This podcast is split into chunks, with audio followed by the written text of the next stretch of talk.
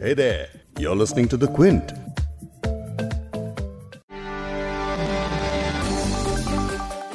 बिहार चुनाव नतीजों पर यह पॉडकास्ट अब रिकॉर्ड हो रहा है जब वोटों की गिनती जारी है। दो दिन पहले आए तमाम एग्जिट पोल्स ने जो तस्वीर बताई थी, उससे थोड़ा अलग नतीजे सामने आते दिख रहे हैं। जहाँ महागठबंधन को आसानी से सरकार बनाते हुए दिखाया गया था, वहीं अब नतीजे बता रहे हैं कि एनडीए बहुमत के करीब है।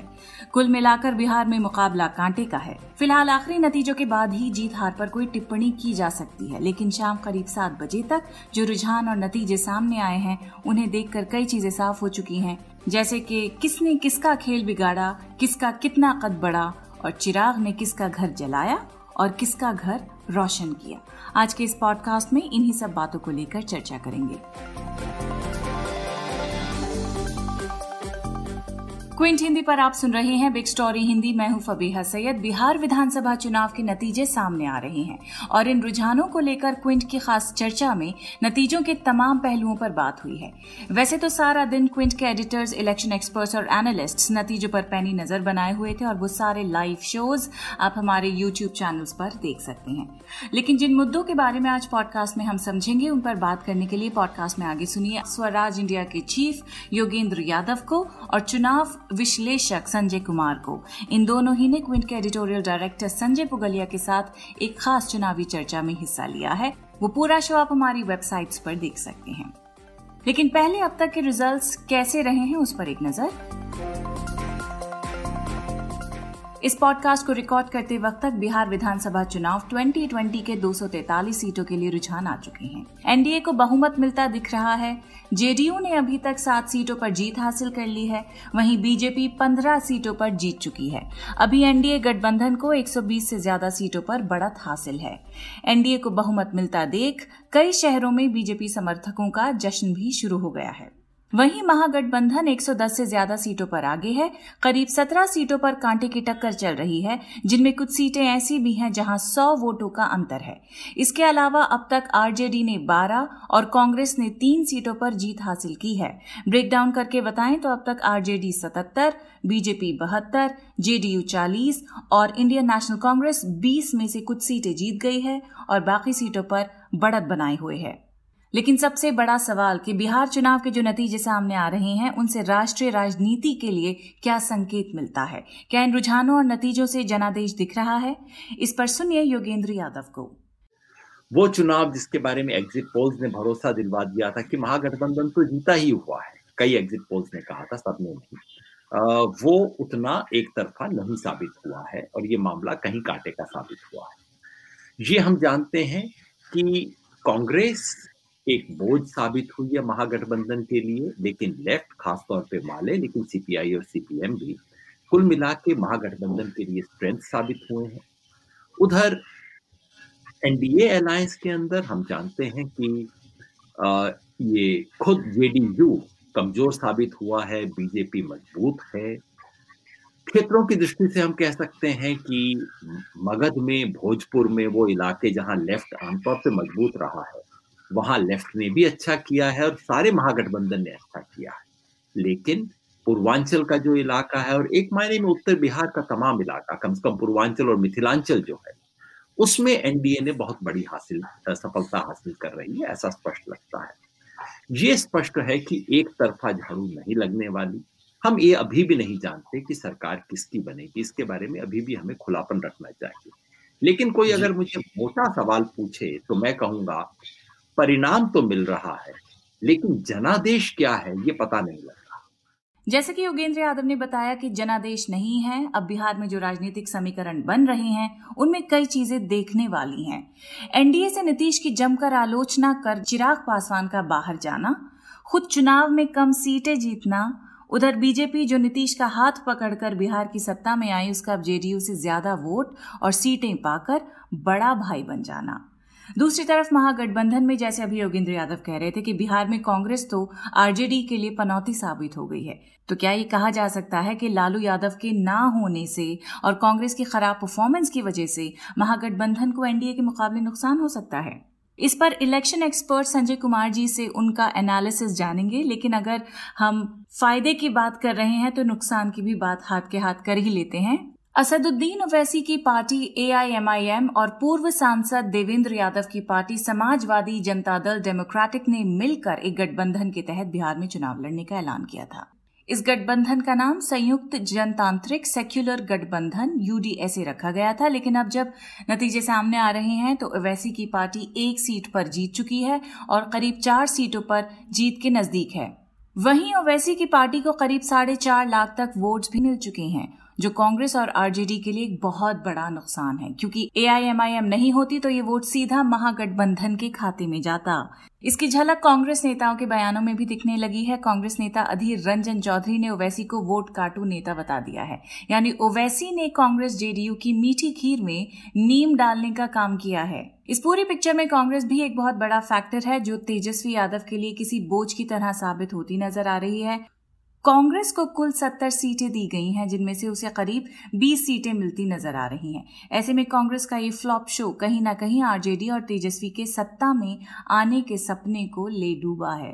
अगर कांग्रेस का स्ट्राइक रेट थोड़ा भी सही होता तो बिहार का ताज तेजस्वी के सिर सच सकता था।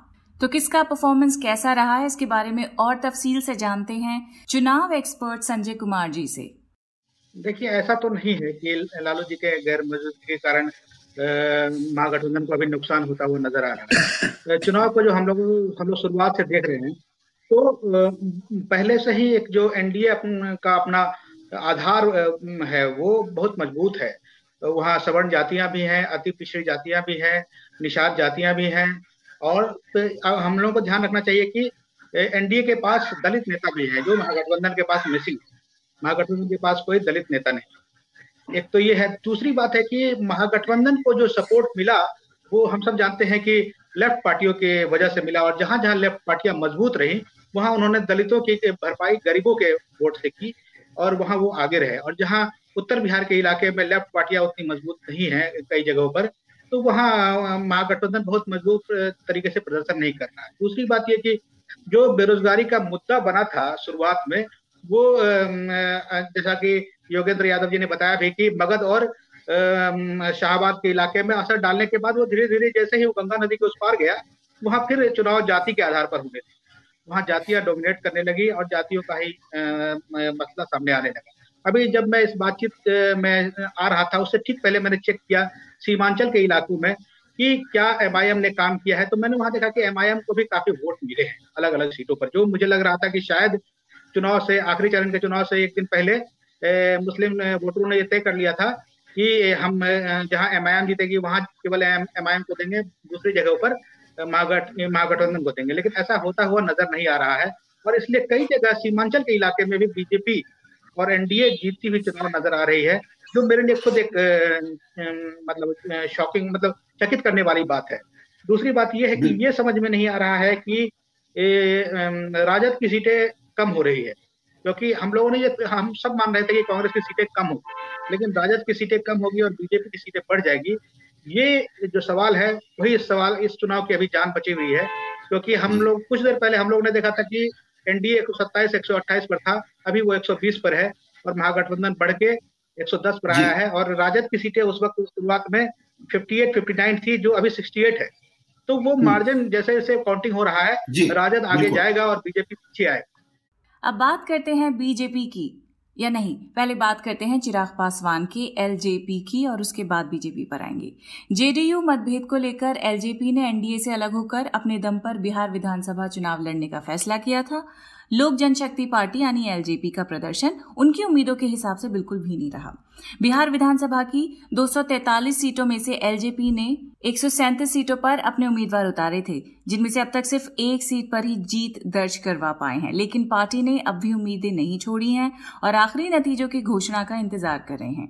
हालाँकि पार्टी के नेताओं का दावा है कि उनके कारण जनता दल यूनाइटेड को, यानी नीतीश कुमार की पार्टी को 20 से 25 सीटों का तो नुकसान होगा ही होगा। तो एलजेपी ने एक अलायंस पार्टनर यानी बीजेपी को पूरा सपोर्ट देते हुए दूसरे अलायंस पार्टनर जेडीयू ही को ठेस पहुँचाने के लिए एनडीए से एग्जिट ली थी।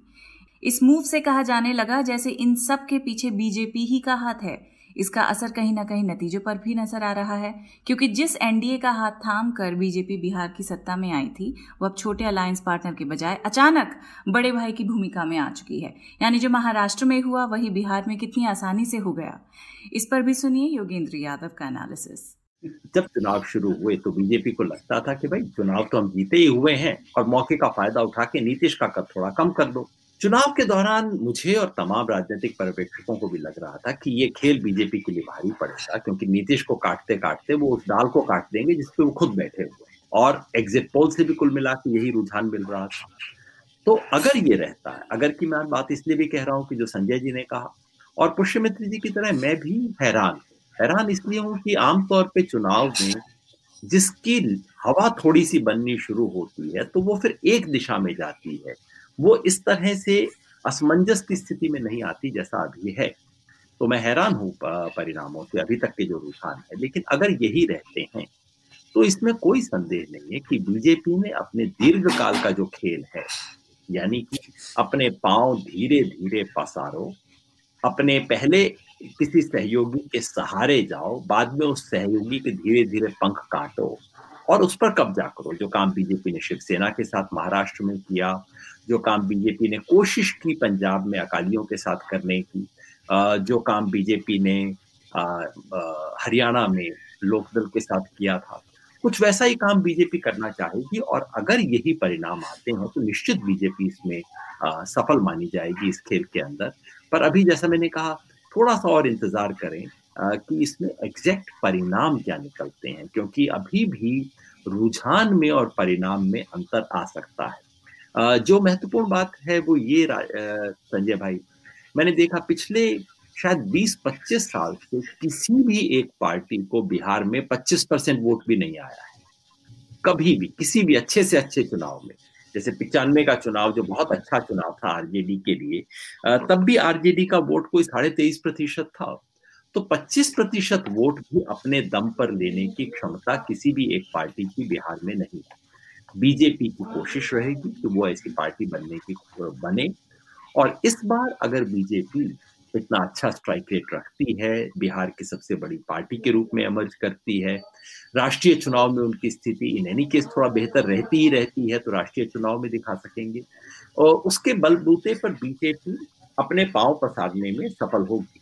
जो बड़ा सवाल है वो ये है कि क्या ये बिहार का जनादेश हमें कोई, बिहार का परिणाम कोई राष्ट्रीय स्तर पे ट्रेंड दिखाता है? उसके बारे में मुझे संदेह है। इसलिए मैं कह रहा हूँ कि परिणाम है, जनादेश नहीं है। राज्य सरकार तो बन जाएगी, लेकिन राष्ट्रीय राजनीति के लिए संकेत नहीं। तो जैसा कि आपने इन रुझानों और नतीजों को लेकर सुना कि सिर्फ़ एक परिणाम बताते हैं, लेकिन राष्ट्रीय स्तर पर क्या जनादेश है, ये नहीं बताते। जहाँ पहले बीजेपी और जेडीयू की झोली में जीत दिख रही थी, वहीं मामला इतने करीब पहुँच गया है। इसीलिए जनादेश किसे मिला, ये अंदाज़ा लगा पाना काफ़ी मुश्किल है। इस पॉडकास्ट के एडिटर हैं संतोष कुमार और इसे प्रोड्यूस किया है फबीहा सैयद ने। अगर आपको बिग स्टोरी हिंदी सुनना पसंद है तो क्विंट हिंदी की वेबसाइट पर लॉग ऑन कीजिए और हमारे पॉडकास्ट सेक्शन का मज़ा लीजिए।